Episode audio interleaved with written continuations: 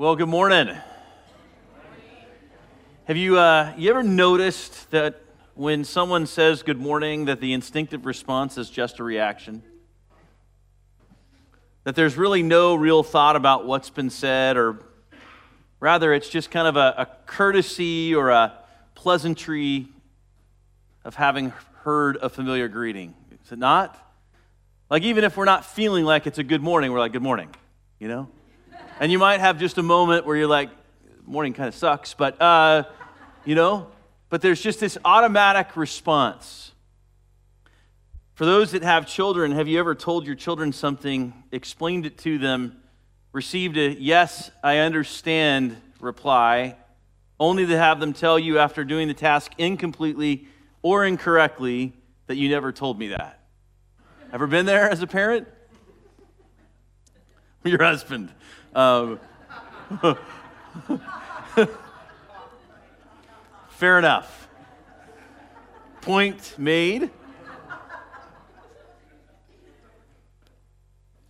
Have you ever been talking with a coworker or a uh, a boss or a teacher or a student and think to yourself, I just agreed with something, but what did they just say? Right? We've all been there. And the problem has to do with our hearing.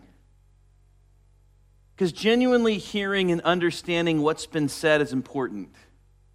But it's even of greater importance on matters with lasting implications. And today we're going to return to our series in the Gospel of Luke, which we left off the Sunday before uh, Advent, as Kelly shared with us the latter part of Luke chapter seven. And we're going to pick up right there, and what we're going to see this morning is that how we hear the word of God will not only affect our lives in the here and now, but it'll affect our eternity. So let's go ahead and stand this morning as we read God's word. We're going to be reading from Luke chapter eight. We're going to be going verses one through twenty-one, and this is what it says.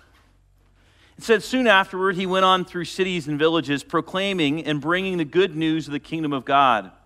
And the twelve were with him, and also some women who had been healed of evil spirits and infirmities. Mary, called Magdalene, from whom seven demons had gone out, and Joanna, the wife of Chuza, Herod's household manager, and Susanna, and many others who provided for them out of their means. And when a great cloud was, crowd was gathering, and people from town after town came to him, he said in a parable, a sower went out to sow his seed. And he sowed. Some fell along the path and was trampled underfoot, and the birds of the air devoured it. And some fell on rock, and as it grew up, it withered away, because it had no moisture. And some fell among thorns, and the thorns grew up with it and choked it. And some fell into good soil and grew and yielded a hundredfold.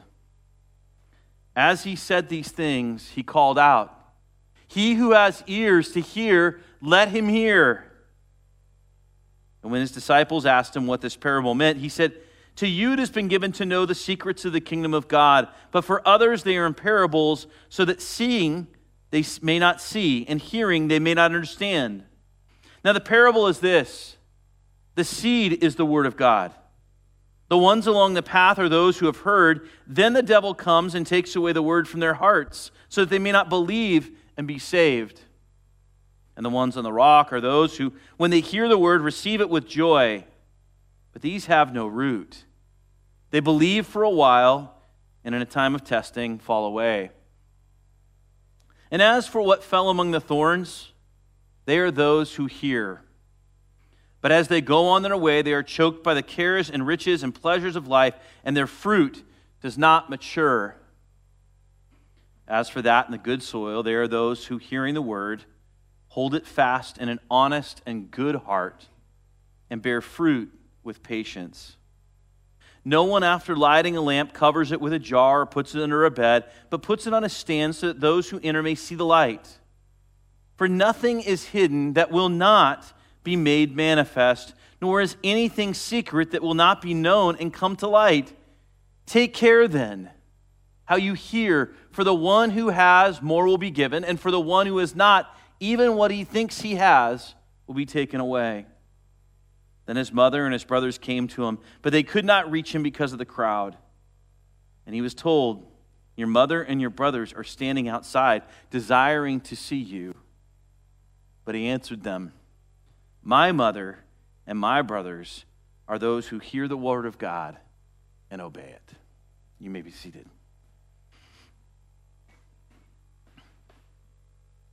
This morning is an exhortation to each of us. And that exhortation is to hear the word of God and respond with humble, genuine hearts. Hear the word of God and respond with humble, genuine hearts. Hear and respond genuinely. That's the call for us this morning. That's the call that Christ is making to us. Hear and respond genuinely. Now, verse one through three begins kind of in an interesting way.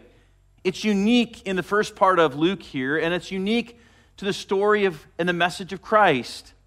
We're told here that soon after, this is soon after he has forgiven this woman of the city that we saw at the end of chapter seven, who came and came before the Lord, prostrated herself before Jesus. The Pharisee stands outside and looks at this woman, and he says, certainly, if Jesus knew who she was, he would never allow her to be in his presence.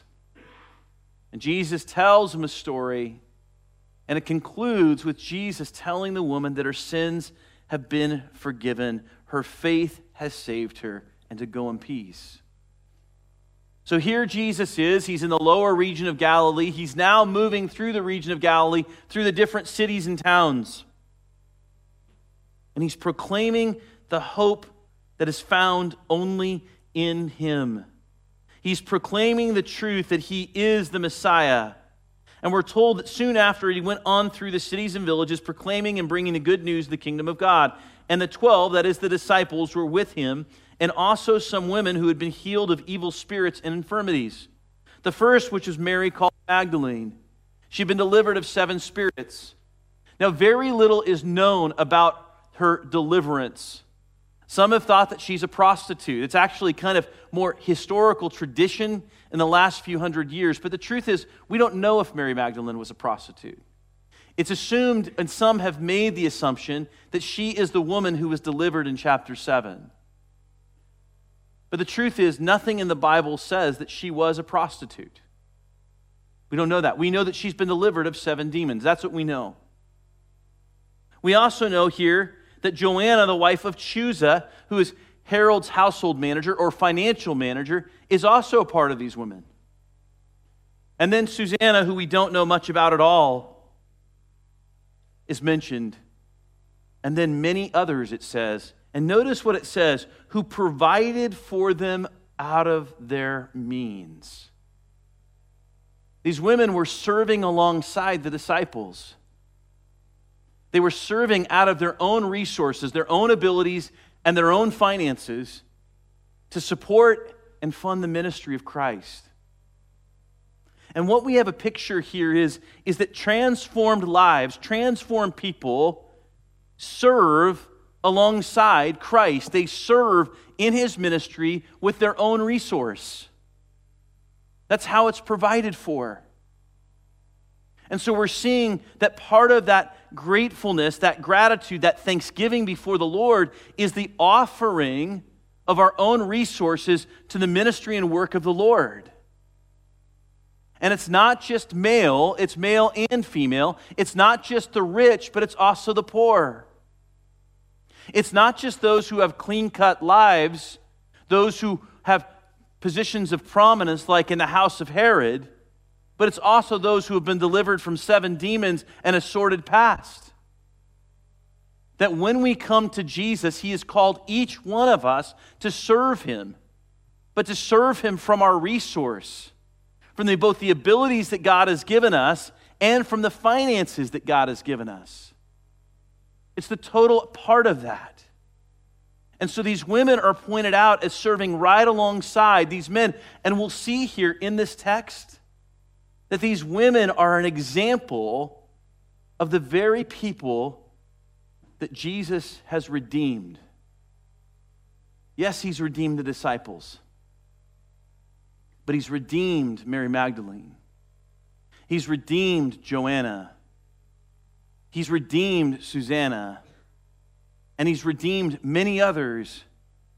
And in the same way, when Christ has redeemed us and healed us of our infirmities, our sin, our diseases, our demons, our response is one of service to him. Our response is one of generosity towards him and his work. And so we see that here at the beginning part of this passage. And what you'll notice then is it says, and when a great crowd was gathered and people from town after town came to him, he said in a parable, a sower went out to sow his seed, and he sowed. Some fell along the path and was trampled underfoot, and birds of the air devoured it. And some fell on the rock, and as it grew up, it withered away because it had no moisture. And some fell on the thorns, or among the thorns, and the thorns grew up with it and choked it. And some fell in good soil and grew and yielded a hundredfold. As he said these things, he called out, he who has ears to hear, let him hear. His call is that there would be those who hear what he is saying. And his call here is to all, but specifically to those who have spiritual hearing, those whose hearing is informed by the Spirit of God. For all those who have repented and believed on Jesus, this is a call to you. He's saying, listen. For all those who have yet to repent and hear on G- and put their faith in Jesus, he's saying, this too is a call for you. You too are to hear this word. There's an importance to this. Now notice, it says that as he was saying these things, he was calling this out. Maybe this passage would be better read. A sower went out to sow his seed. He who has ears to hear, let him hear. Some fell along the path that was trampled underfoot, and the birds of the air devoured it. He who has ears to hear, let him hear. Some fell on the rock, and as it grew up, it withered away because it had no moisture. He who has ears to hear, let him hear. Some fell among thorns, and the thorns grew up, and with it choked it. He who has ears to hear, let him hear. Some fell into good soil and grew and yielded a hundredfold. He who has ears to hear, let him hear.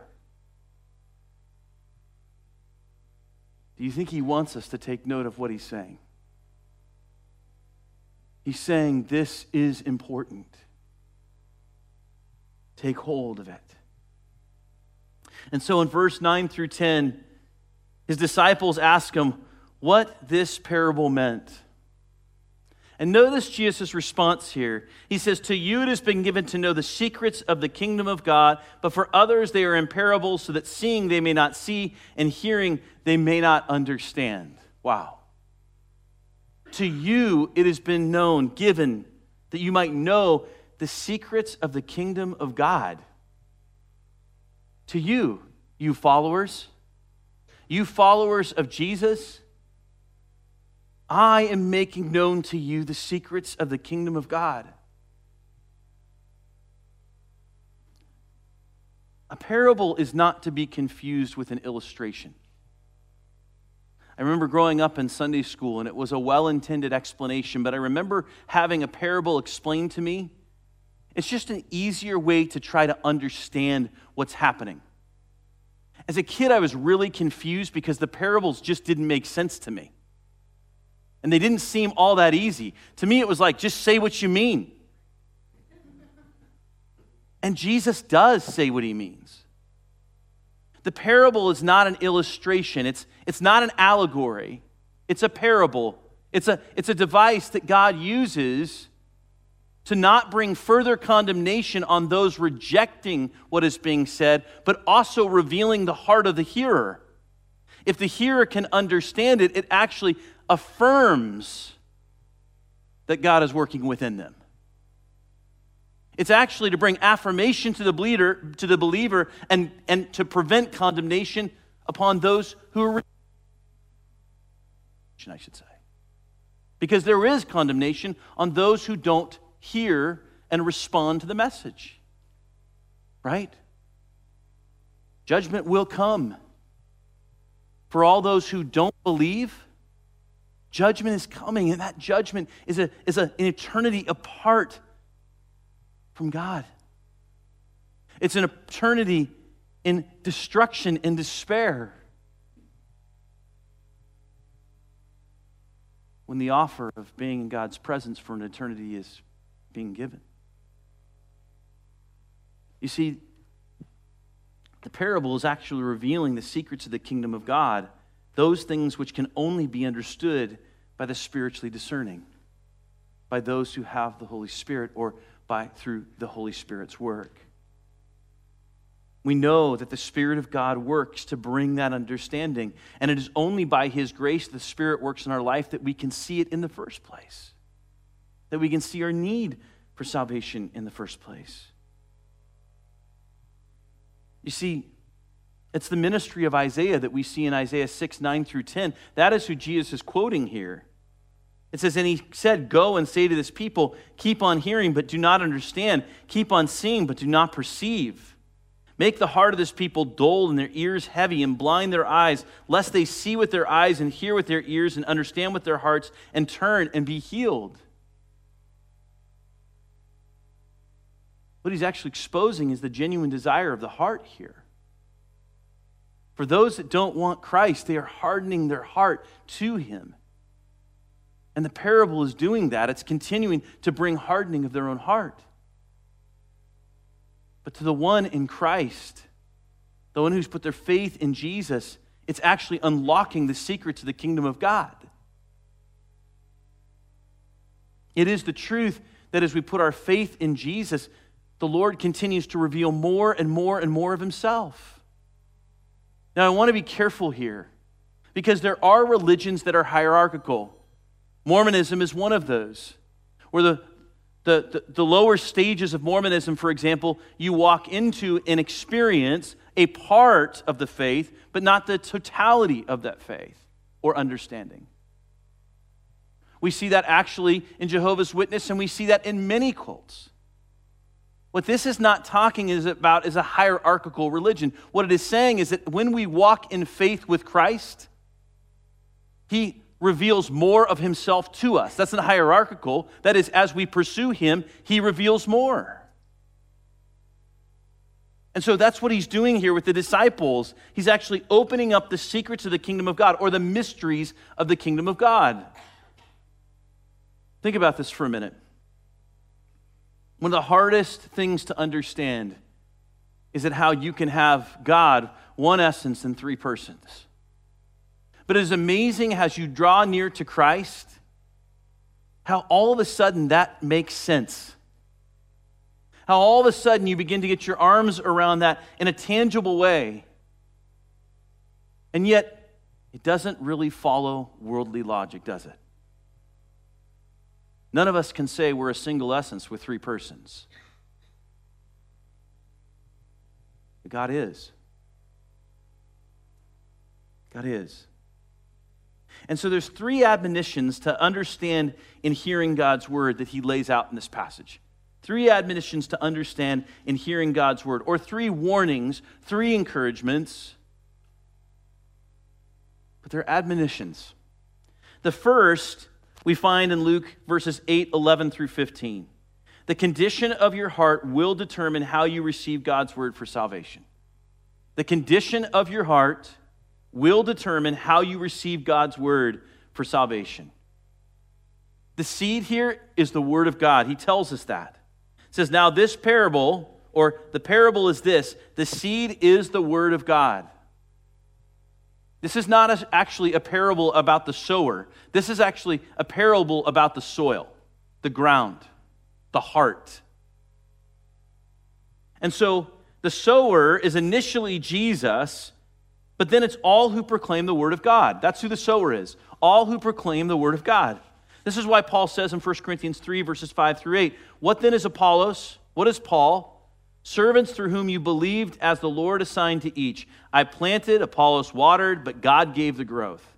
So neither he who, he who plants nor he who waters is anything, but only God who gives the growth. He who plants and he who waters are one, and each will receive his wages according to his labor. The sower is that person that is proclaiming the word of God. Charles Spurgeon puts it this way: the preacher of the gospel is like the sower. He does not make his seed. It is given him by his divine master.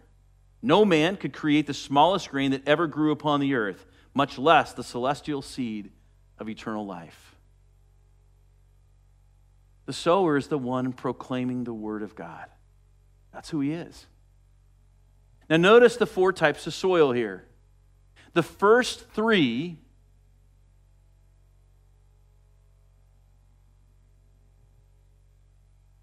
are soils that don't have saving faith.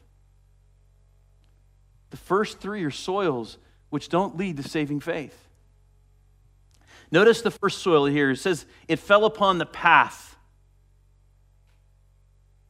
It says, the devil comes and takes away the word from their hearts so that they may not believe and be saved. Remember that there's no asphalt roads. There's no cement roads. What he's talking about is a pathway, a road that has been packed down, and the seed falls on top of this ground. The birds of the air come and pluck it off. In this particular case, it is the devil that snatches the seed away.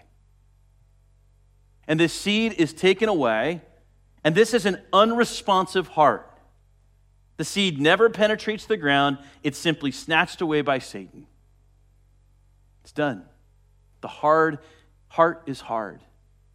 It's at the essence of Ezekiel thirty-six, when he says, give me a new heart, a heart of flesh. Ezekiel thirty-six, twenty-six. A prayer that we should be praying for many of those that God puts on our heart who need Jesus.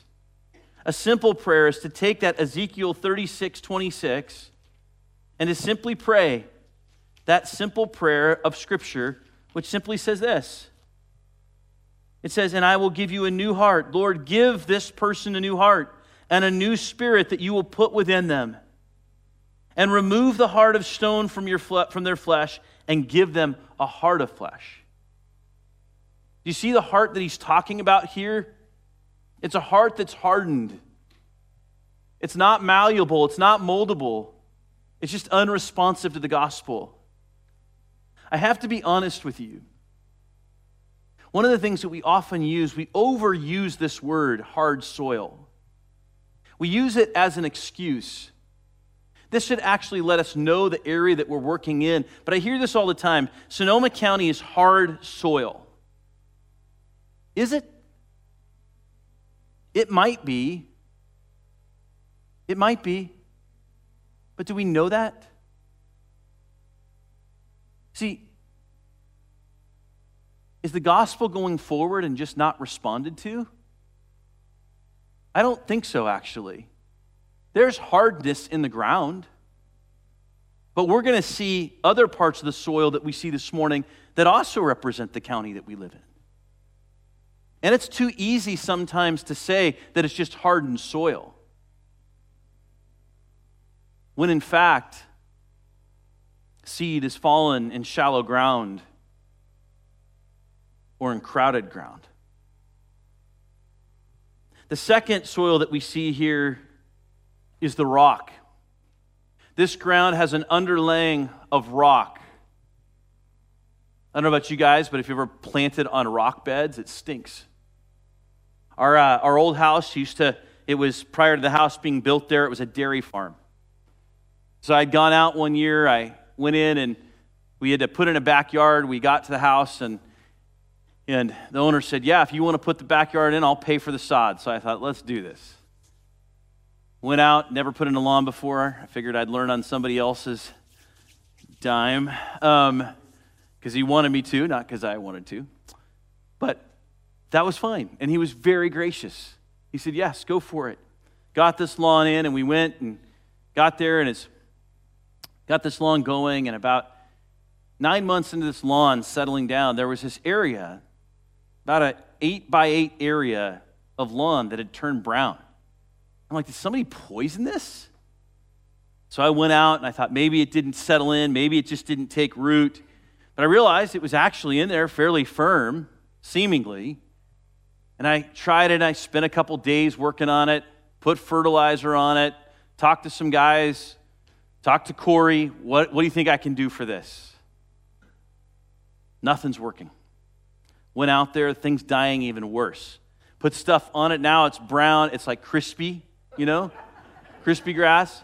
And so I went out there, and I'm getting frustrated. I'm not kidding you, and I'm frustrated. And I'm looking at this, and I've done all this work on this lawn, and I got this massive brown spot, and it's just in this spot. What's happening here? The acorns, what is it? And so I had a pickaxe in my hand because I was going to cut up some other areas, and I, I was angry. And so I actually, in my anger, I picked up this pickaxe, and I just threw it on the ground, like threw it into the ground like this. And when I did, the handle snapped back up and hit me. And I was mad now. I was mad before, but now I'm really bad, you know? And I'm like, what was that? And I'm walking around doing circles around the lawn because I'm angry in the backyard. And I go and I come back to that axe and I grab it and I just rip it. And I look, and underneath that grass is asphalt. Now, the craziest part is I had gone through with an auger and with a trench digger, and I had gone three feet deep in the cold. The ice had taken this old asphalt roll and rose it to the top of the soil, and it came right underneath the grass. And so I got a couple other guys, and we cut this area out, and we slid this massive piece of asphalt right out. But the roots of the grass could not take root because it had fallen on rocky ground. It couldn't stand. Oh, it looked good for nine months. But after that nine months, when the cold came, that asphalt rose up and there was no root structure to sustain it. That's an unanchored heart. People respond impulsively to the gospel. They respond because of what the gospel can bring to them. They think in this life. They think that God is promising them the good life without suffering. And it says that they believe for a while and in time of testing fall away. I was reading a friend of mine in high school on Facebook, and I've noticed over the last couple months he's become increasingly agitated with God. And he's posting these things from an atheist website. And so another person actually responded to him and said, I have to understand what happened to you. And he said, ah, I came to Christ when I was in high school. I was even baptized. He goes, but what has God done for me? And he starts listing off all the things, all the disappointments that he thought God was going to do in his life, and it didn't turn out the way it was supposed to. And he fell away. He just stopped believing. Not only did he fall away and stop believing, but he's actually become more of an enemy of God. See, this is a shallow, unanchored heart. When trials or testing comes, there's nothing to hold on to. It's an impulsive, self-centered faith that sees the gospel as only bringing the good life without suffering. That's why when we preach the gospel apart from repentance, it's not the gospel. God said to repent and believe. He didn't promise you prosperity in this life. He didn't promise you wealth in this life. He didn't promise you comfort in this life. He promised that he would be the prosperous one in your life. He promised you that he would be the comforter in your life, that he would meet the needs that you have, that he would be all of that to you, not your circumstances. Did you ever think of that?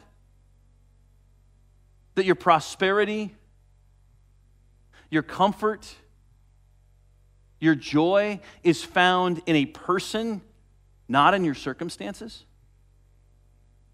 That's what he's offering to us.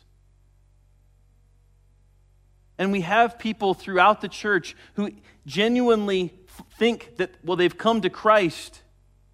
And then we know others, right, that have think they, they know Christ, but they've fallen away in that time of testing. Now, this is not a wrestling and working out your faith in fear and trembling. We do work out our faith with fear and trembling. There are times that we are going to doubt. The question is, does it cause us to reject our faith? Do you see the distinction there? Does it cause us to fall away and turn from who God is? I think sometimes when we talk about the parable here of the soils, we forget that God allows us to wrestle with these things. That's his goodness. What this is talking about is the person who once seemingly believed, but because of trials, because of the things of life, have turned and rejected Jesus. They've fallen away. And he's saying there should be no security for that person in Christ. He's saying that this is not a genuine heart, not a genuine faith. Hebrews three, seven through twelve exhorts us, therefore, as the Holy Spirit says, today if you hear his voice, do not harden your hearts as in the rebellion, on the day of testing in the wilderness, where your fathers put me to the test and saw my works for forty years. Therefore, I was provoked with that generation and said, they always go astray in their heart. They have not known my ways.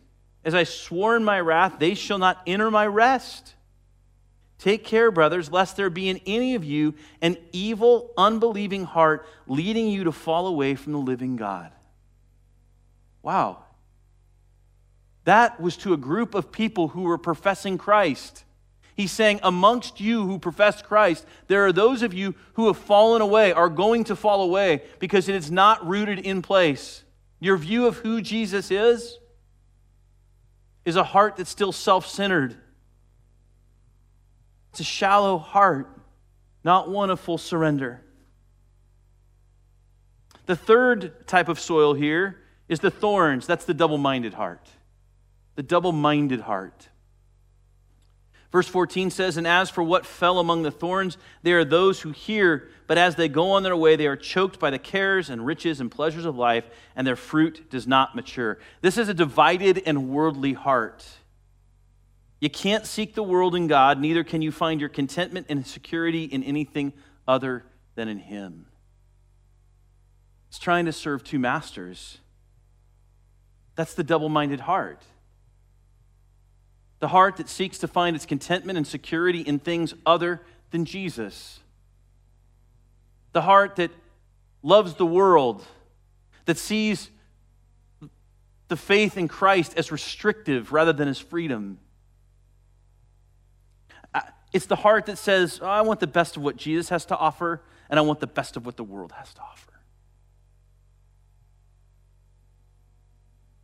We see this a lot. We see this a lot. A divided heart. A heart that's committed to the things of the world and seeks the things of the world rather than committed to the things of God and seeking the things of God.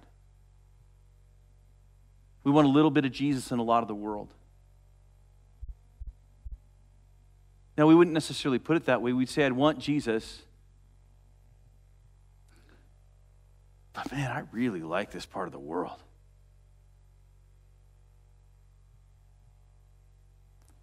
What God's saying is that our contentment is to be found in Christ and Christ alone. And what the world has to offer, the good that comes through that, that is just the gravy on top. It's part of his blessing. But we can't serve two masters. We can't serve lust and God continually. We can't serve money and God continually. We can't serve gossip and God continually. We can't serve our apathy and God continually. Now, in each of these places, each of these hearts, each of us should see parts of us where we've had to die to our flesh or in the process of dying to our flesh. What it's talking about here is the heart that is submitted to those things. It, it, it's submitted to a double-mindedness. It's okay with being that way. In the same way, it's okay with being and seeing only God providing good things to us in this life. You see, the thorns rise up and they crowd out the good of God. This ground is actually somewhat fertile. Unlike the ground on the rock where there's no moisture, weeds have plenty of moisture, do they not? Thorns have plenty of moisture. I think, to be really honest with you, It's what has infiltrated much of the American church for years. A double-mindedness in our faith. A double-minded heart. It's why Jesus says in Revelation that he says, oh man, you're neither hot nor cold. And I spit you out. That word spit in Greek is the word vomit. Jesus vomits you out when you're neither hot nor cold, when you're lukewarm. That's what he's saying. You're either all in or you're all out. Now, it doesn't mean we're not going to wrestle with sin. But it is to say that we are, we are in those settled places. That's a heart of unbelief. That's a double-minded heart.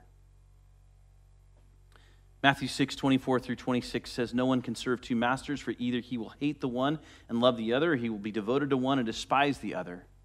You cannot serve God and money, therefore I tell you, do not be anxious about your life, what you will eat or what you will drink, nor about your body, what you will put on. Is not life more than food and the body more than clothing? Look at the birds of the air. They neither sow nor reap nor gather into barns, and yet your heavenly Father feeds them. Are you not more value than they? He's saying, don't get stuck in the anxiety of the world.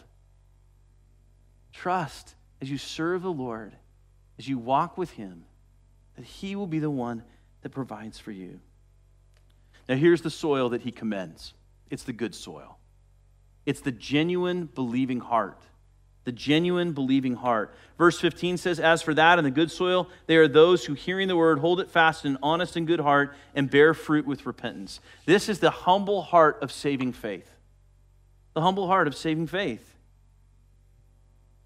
They hear the word. They hold it fast. They desire it. And it says, in an honest and good heart. He's not saying the heart is right away righteous. That's not at all what he's saying. He's saying that it's sincere. It's an honest and sincere heart before the Lord. It's a humble heart. Colossians one, three through eight says, we always thank God the Father, our Lord Jesus Christ, when we pray for you, since we heard of your faith in Christ Jesus and of the love that you have for all the saints, because of the hope laid up for you in heaven. Of this you have heard before in the word of the truth, the gospel, which has come to you, as indeed in the whole world it is bearing fruit and increasing, as it also does among you since that day you heard it and understood the grace of God and truth, just as you learned it from Epaphras, our beloved fellow servant. He is a faithful minister of Christ on your behalf and has made known to us your love in the Spirit. What was the marker? The marker there was bearing fruit. Their lives actually bore fruit of Christ, meaning their lives began to look more and more like Jesus. They bore fruit. Now notice there's a key word here. It was a bearing of fruit that was patient. It didn't mean that victory came overnight. It didn't mean that all of a sudden you stopped lusting. It didn't mean that you all of a sudden stopped gossiping. It didn't mean that all of a sudden put your sin there, stop. And it didn't mean that you automatically grew in love. You didn't go from a person like myself who did not like people to a person who loved people overnight. God did that work patiently. What this means, too, is we are to have the same approach with those who come to Jesus. We, too, are to be patient as God works in their lives. They don't come to Jesus and then we just bombard them and go, well, you got to get this out and this out and this out and this out and this out. Oh, by the way, I noticed over here that you, too, were like doing this, so this has got to come out and this has got to be coming out. You walk with them in patience. And patient perseverance, letting God work on our hearts. We too in ourselves also rest in the grace of God. I don't know about you guys, but there may be sins in your life, because I know there are mine, that rise up that I'm like, God, these things have risen up for forty-nine years. Do I really know you? The Lord reminds us, patient perseverance. Submit to me each and every day. That's his grace. That's what he's saying. That's why if we look too far back and we, we look at this and we go, man, well, I struggle with liking some of the things in the world and putting that up. Yep, yep. But do you stay there? What he's talking about is the heart of salvation. The genuine, humble heart. The genuine heart of saving faith. And it's one that is sincere and good. One that is sincere and honest.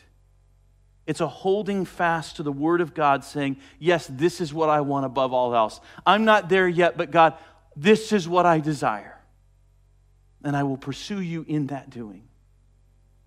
And His Spirit seals us in that work. One pastor sums it up well. We notice the difference in each category was with the soil itself.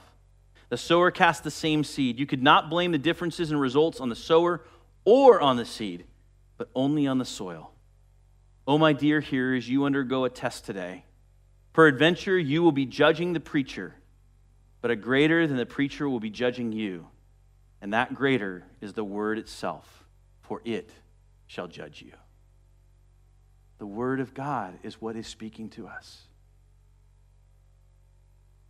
We need to hear with ears to hear.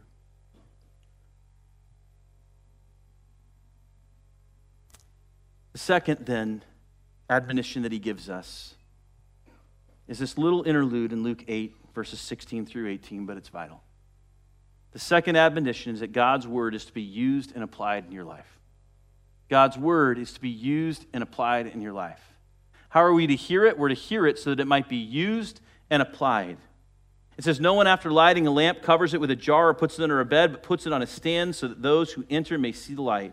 For nothing is hidden that will not be made manifest, nor is anything secret that will not be made known and come to light. Take care then how you hear, for the one who has, more will be given, and for the one who has not, even what he thinks he has will be taken away. The word of God is not to be hidden.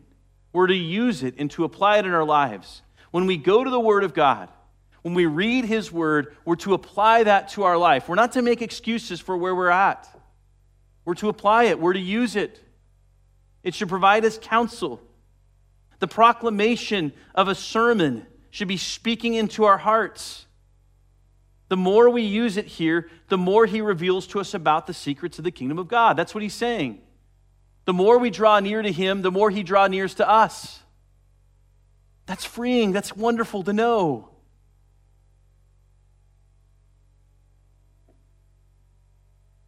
But he also has an admon- uh, admonishment here that the less that you go to it, the less that you use it, the more you will lose. You ever notice that? You ever notice that you have an understanding of something spiritually about the Lord and you go through a dry spell in your life and you haven't dove into the Word of God? You see how easy it is to lose what you understood before? I think this is actually one of the hardest parts in ministry.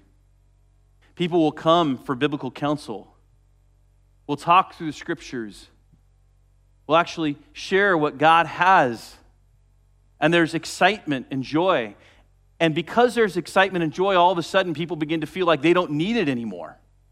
And so the very thing that they're excited about and the answers they got, they pull away from it. And often what I'll actually witness is people will stop making the gathering of believers this time important. But the truth is, every time that a sermon is preached on Sunday morning, that is another form of biblical counsel that is given to each one of us. It's a, it's basically a group therapy session through the Word of God. And the truth is, is that when we pull away from that, the very things that will happen, the very thing that God has given to build us up, to equip us, and to encourage us is the thing that goes away, and we lose what we had. We lose the understanding we had. We lose the fervor that we had. And I'll often see that.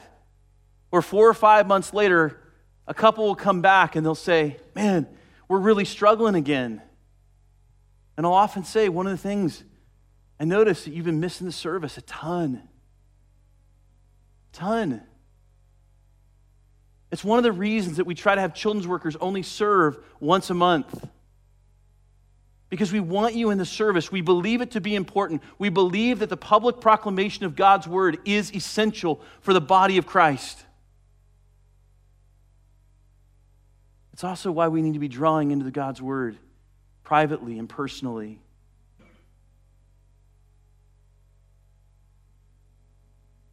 You see, our lives are to manifest his presence. And people should see the transforming power, the light of Christ in our lives. They should look and be able to see Jesus in us. David Guzik points out, one must either spread the word itself or spread the influence of God's word by bringing others to a place where they will hear it. It's best to do both. Now, one thing that I would change with David Guzik there is simply this. That place to bring Jesus, while yes, it's a wonderful thing to bring them into the gathering of the believers, but bring them into your life. Let them see Christ in you. That's where it begins. You being the person who goes into the harvest field, me being the person that goes in the harvest field and begins harvesting. Let Jesus be seen in you. Use and apply the word of God, not just in doing, but also in being. And then finally, the third admonition and the final admonition here, we find in Luke eighteen, nineteen through twenty-one. It says, then his mother and his brothers came to him, but they could not reach him because of the crowd. And he was told, your mother and your brothers are standing outside desiring to see you. But he answered them, my mother and my brothers are those who hear the word of God and do it. Christ's family is identified as those who obey God's word. Christ's family is identified as those who obey God's word. The first step of obedience with him is to repent and believe. It's an act of faith. It is only through faith that we are a part of the family of God. It is only through genuine hearts of repentance and genuine humble hearts of response in belief that we are identified with Jesus and his family. Your works will never get you. A faith that wanes, that is, rejects God because he allows trials in your life. A, a faith that is double-minded. All those are insincere faiths. They're unsaved faiths. But the saving faith is a genuine heart of humility. The saving faith is one in which we're identified as those who obey God's word. James one twenty-two says, but be doers of the word and not hearers only, deceiving yourselves. I love that. You can know all about the word. You can know all about God's word. You can know it in and out, but if you choose not to submit your life to it, don't be deceived. You don't know Jesus.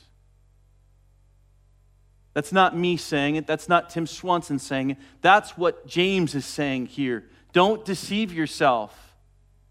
Don't deceive yourself. Be doers of the word and not hearers only, deceiving yourselves into thinking that you know Jesus. It's a little bit of Jesus. It's a little bit of smattering, is it not? Hebrews eleven, verses five through eight says, by faith Enoch was taken up so that we should not see death, and he was not found because God had taken him. Now before he was taken, he was commended as having pleased God. And without faith, it is impossible to please him. For whoever would draw near to God must believe that he exists and that he rewards those who seek him.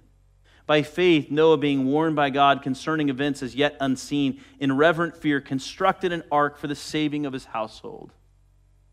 By this, he condemned the world and became an heir of the righteousness that comes by faith. By faith, Abraham obeyed when he was called to go out to a place that he was to receive as an inheritance, and he went out not knowing where he was going. God's family are those who obey him. Don't be deceived. Don't be deceived into thinking that you can simply pray a simple prayer and then live your life for yourself, believing that you know Christ. Repent and believe on Jesus for your salvation with a genuine heart. For those who know Jesus, submit yourselves to him with a genuine heart. Come to him, draw near to him. Apply and use his word, knowing that in your obedience there can be confidence of the salvation that he's put before you. but come before him with a humble and genuine heart. And may each of us hear his word and respond with a genuine and humble spirit today. Let's pray. Father, thank you for reminding us of what it is that you have called us to. Thank you for opening our eyes to your truth. And Lord, may it be that we are both emboldened in our faith as we come to you with genuine hearts, and may it also be that we are more empathetic, that we are more caring and more loving toward those who have yet to come to faith. May it be as we understand these things that we don't grow weary in both living in a culture of different soils, and may it be that we don't grow weary in testifying to your truth in a culture of multiple soils. Embolden us this morning to be faithful witnesses of your light. But God, throughout all of it, work in us patiently your faithful ministry of light in our own lives. May we each bear the fruit that you've called us to bear, that is so clearly proclaimed in your word today. And we ask these things in your name. Amen.